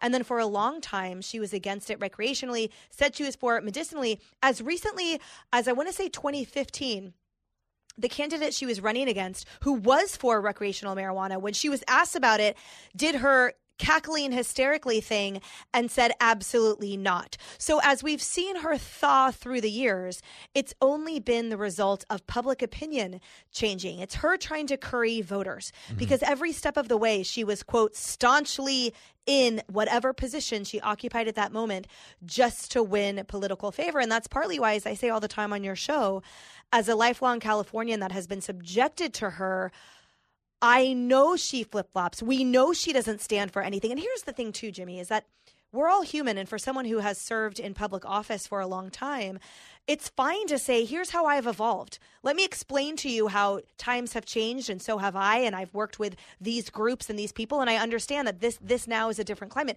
But that's not her. Mm-hmm. She simply acts as if we all have retrograde amnesia and don't remember Yeah. what she said two weeks ago, let alone two years ago, let alone 10 years ago. So she's trying to pull the wool over all of our eyes when we're like, yeah, I was old enough to remember you two weeks ago when you said you were totally against it and then had a weird chronological psychological thing where she claims to have smoked it, but it was like impossible. Yeah. Get out of here. She's just trying to be cool. Yeah, she, trying to- she's just trying to be cool. Well, it, it's a good point. Like she's a little bit of a sociopath because if you remember when she was on with Charlemagne on the radio show, she bragged about smoking weed in college and listening to Tupac and Biggie. But neither of them had put out an album at the time she was in college. Exactly. It's crazy. This is someone who lets the world think that she's from the Bay, grew up in Oakland. She went to school in Canada. Yeah. I mean that that sort of also explains like that sort of offness about you know like a little like sort of like what stand for something man get a sports team. Oh, God. that's so that's so funny. It's You know- it's true. You know what I was thinking about too, like when you were talking about the bump ins and outs of outnumbered. Um, there used to be this event production company. They might still do it on the West Coast, but it was like sober 6 a.m. parties. Okay. No alcohol whatsoever. Everyone would do sort of daybreak yoga and then erupt into an amazing dance party. DJ, glitter. I mean, it's Studio It sounds like 54. Yo Gabba Gabba. There you go. Totally sober, no alcohol, no drugs, anything. Just like a way to sort of celebrate um, the day and wake up without coffee. And like that's what our bump ins and outs remind me of, which Mm-hmm. is like a complete awesome party, but none of the substances. Yeah, yeah. Well, we're trying to hold it together. We're trying. we are hell. each other's cups of coffee.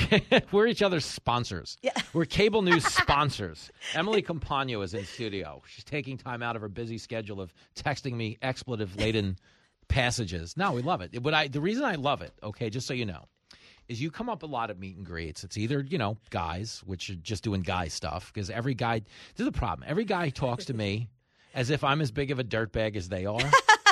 When like I'm like re- I'm like a retired dirt. You know what I'm saying? Like I'm in recovery. You're the sober. Twenty yes, Like, yeah. Twenty yeah. year old me could not do this job in this Yeah. building. I might get thrown out of here in five minutes. But now 100%. I'm fine. Yeah. But anyway, I have two versions of people who interact with me at meet and greets. They're either telling me about you, it's a guy, or it's a woman telling me that you're the one person they want to meet. no, no, they, you're the one person they That's want to so meet nice. because Emily Compagno is so sweet. it's my I'm like, favorite, it's my favorite thing in the world. I am nice to everybody but you. That's the point. Yo. You bring it out. It you deserved to be cursed out earlier. That's why, Okay. Jimmy. So go ahead and read my text on air. I don't care. Because to everyone else, I am nice to them because they are nice to me and they deserve it. I treat you just fine. No, you don't. I just have to keep you in check a little bit. You're like a child star. You know what I mean? Even though you're an adult, you have the potential to become a monster. So it's my not job. True. Yeah, I don't not know. true. I, I think I was fine. a tiny monster to begin with, but not in this show business way. That's the point. No, that is true. I'll give you that. You're not a showbiz monster. No. You are considered in the building like the nicest person in the building. yes. No, the the amount of hustle that you have gotten away with, I kid. Uh, let me ask you this, because we're both children. We are adult children. Mm-hmm. There's a Philadelphia school. They're canceling the Halloween parade, something to do with safety and inclusion. I don't even want to talk about politics. I just want to talk about it. Is there anything crueler than taking away a kid's Halloween parade? As a little kid, was there anything you looked forward to more in elementary school than a Halloween parade? I grew up in the urban Bay Area and I saw all ilks of children. Yes. and all types of dysfunctional and functional households. And the most dysfunctional child I grew up with, who was a buddy of mine, was of a certain religion that deprived him of all Halloweens and all holidays. And this person was so. Oh gosh, to this day, I mean, I just can't even. So I Yeah. agree with you. And the worst part about it is taking it away after they have enjoyed it. Yeah. How do you explain to a child that truly is eight years old, six years old, Yeah. oh, we're not going to do this that you've looked forward to for 364 know days that thing? that you've experienced every year because of a word called diversity and inclusion. A phrase they don't know what that means. No idea. You're just taking away something joyful for them, something that they were excited about. I used to wear my little glow in the dark bat costumes. I was so excited. I stuffed a pillow in my leotard for a pig day. I mean, I, I was amazing. Five dollar costumes every year, and it was the highlight of my life. And I couldn't imagine doing that to another child because of your woke talking point. It's it's voter cultural. curry. This is what it is. It's cultural arson. Yes. People set fires where they didn't need to exist, so they can put them out themselves and be like, "Look at me, I'm helping. I'm a hero. Give me some valor." Yeah. You know, Halloween's been a problem this whole time. I'm like, dude. It is a free candy marathon. If you were a child, Halloween is your Super Bowl. It's the closest thing. It's a non-denominational Christmas. You know what I mean? It really is. It's 100%. Christmas. It's edible Christmas. Oh, it's That's amazing. all it is. The biggest. It's the Super Bowl of childhood as a kid for me was Halloween. in all respects. You got to stay up late. You got Yep. to be outside. You got to hang with your friends. You got Yep. to. I mean, everything about it is amazing. I agree with you. Did, really quick, did you go through uh, the teenage phase of Halloween, like the egg and shaving cream phase? What were you guys doing in the Bay Area? Like, were you guys hitting each other with eggs at that point? Like, did you get into that like Um, teenage vandal phase of Halloween? we were in a class war. If you want to contact did a that. lawyer before Yeah. you answer this, because you gave me a really weird look. Um, we were engaged in a class war otherwise. So Okay. Halloween was always awesome, but we had our Okay. the toilet paper, the, the Yeah, like yeah, yeah. trashing our homes occurred at, separately from that. Okay. True, true, and unrelated.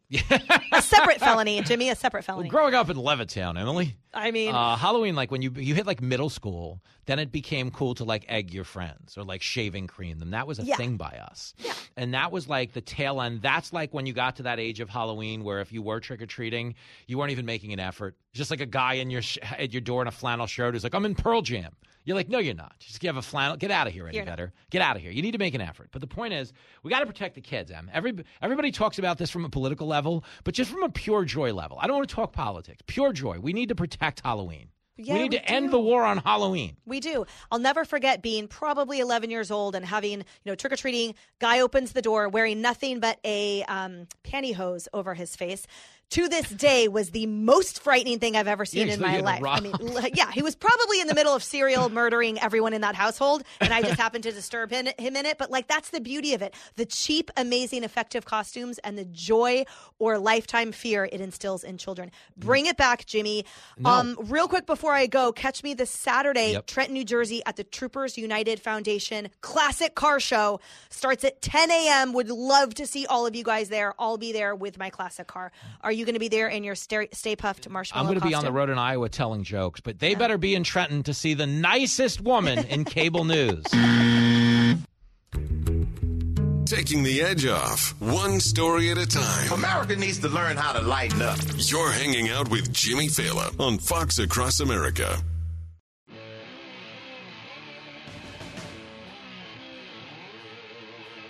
There it is. There it is. Shout out to the Human Happy Hour. Emily Compagno. You will see me on her show, Outnumbered, Wednesday, October the 26th, getting back on the round couch with the lovely ladies. I will, of course, be on Gutfeld this Thursday night, getting the band back together with our lovable comedy dwarf, Greg Gutfeld. If you missed me today on America's Newsroom, how dare you? Remember Greta Thunberg? How dare you, the climate activist? Uh, how dare you miss me on America's Newsroom? However, you can make it up to me and you by going to the Fox Across America Facebook page where we post all of our TV clips for those of you who don't watch them live.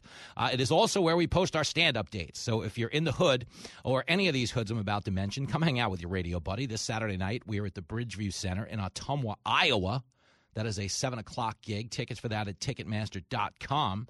Uh, October the 28th, it's a Friday night. October the 29th, I will be at the Spokane Comedy Club in Spokane, Washington. Hey, girl, that's going to be nuts.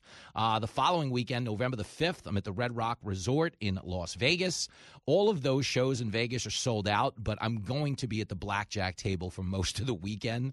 So just because you didn't get a ticket to the show doesn't mean you can't meet me. I'm very available. I want to get together with you guys. Uh, you know, this is a really quiet way of me saying I probably need a ride to the pawn shop at the end of the night, but that's neither here nor there. If you're in the area, we'd love to see you in the 702. And we will, of course, be in East Texas uh, November the 10th for the 75th anniversary of KTBB Radio. Uh, the following week, we'll be down at the Hard Rock in Florida for the Patriot Awards. And then December 9th and December 10th, you can see me at the Bricktown Comedy Club in Oklahoma City. That is right. We're going back to the 405. You folks didn't kill me buying me beers Friday and Saturday. I'm still ready to go. I'm not scared of you people.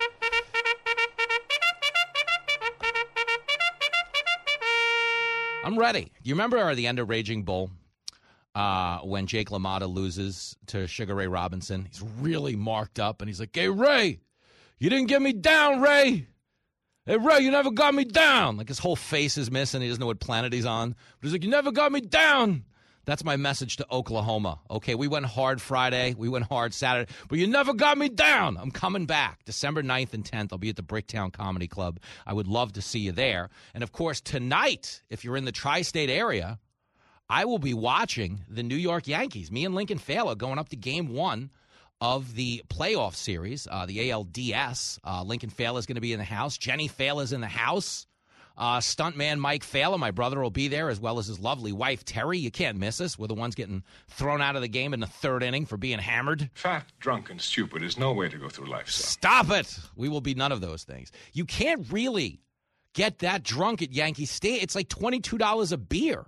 Who's making that kind of money? I mean, unless you're tailgating, which I won't have time to do today. The idea of going zero to intoxicated based on nothing but Yankee beer is about a thousand dollars on your credit card.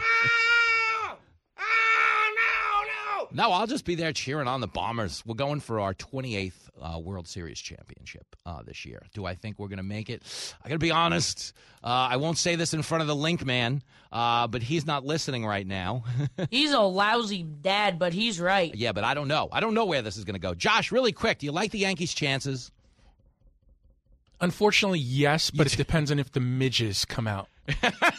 in Cleveland. That's a great callback to Joba Chamberlain, the Joe Torre Yankees, and they were playing a series in Cleveland. Okay, for the sports fans, you might remember this. But uh, he was dominant. The Yankees were dominant, well on their way to winning that series. I believe that would have put him up a third game, right? And yeah, a, they would have been in complete control. Complete control of the series. And a bunch of midges came swarming in from the lake. Joba Chamberlain. I remember that. He looked like every like once a year you see those beekeeper videos on the news where you're like, who is this psycho with a billion bees on him? Except he was not comfortable with the billion bees. Uh, they went on to blow the game. He couldn't find the strike zone, right? And that was the end of that series. Was that the end of Joe Torre? I believe it was close. That was towards the end. Because it was looking like, up now, but yeah, it was I mean, like 06, 07. I mean, you know, you had those Joba rules. They never accounted for the midges. they always had rules on how many pitches this guy could throw, Joba Chamberlain, but they didn't have rules uh, on how many bugs he could have on his hat going into the sixth inning. Uh, he wasn't the best with rules, especially the driving rules. Uh, Joba Chamberlain went on to go full Paul Pelosi later in his career. He should be behind bars. He actually was behind bars. he was uh, all over the map there. Uh, they couldn't really find the strike zone with his car, if you will. But now's no time to look back on Yankee defeats. We're heading up to the Bronx. We're trying to get a win. Either way you slice it, today's show was a huge win for the American people. This is the roughest crowd ever. Well, I am undeterred. I am off to the Bronx. I will be back here tomorrow to do the damn thing again. Until then, we don't tell you how to live your life. All we ever ask is that you be a Republican, you be a Democrat. Just don't be a. Let's go, Yankees.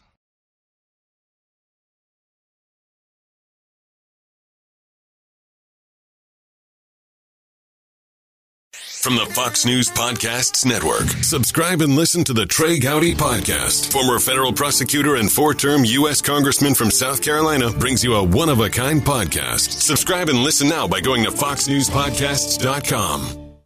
Listen to the show ad free on Fox News Podcast Plus, on Apple Podcast, Amazon Music with your Prime membership, or subscribe wherever you get your podcasts.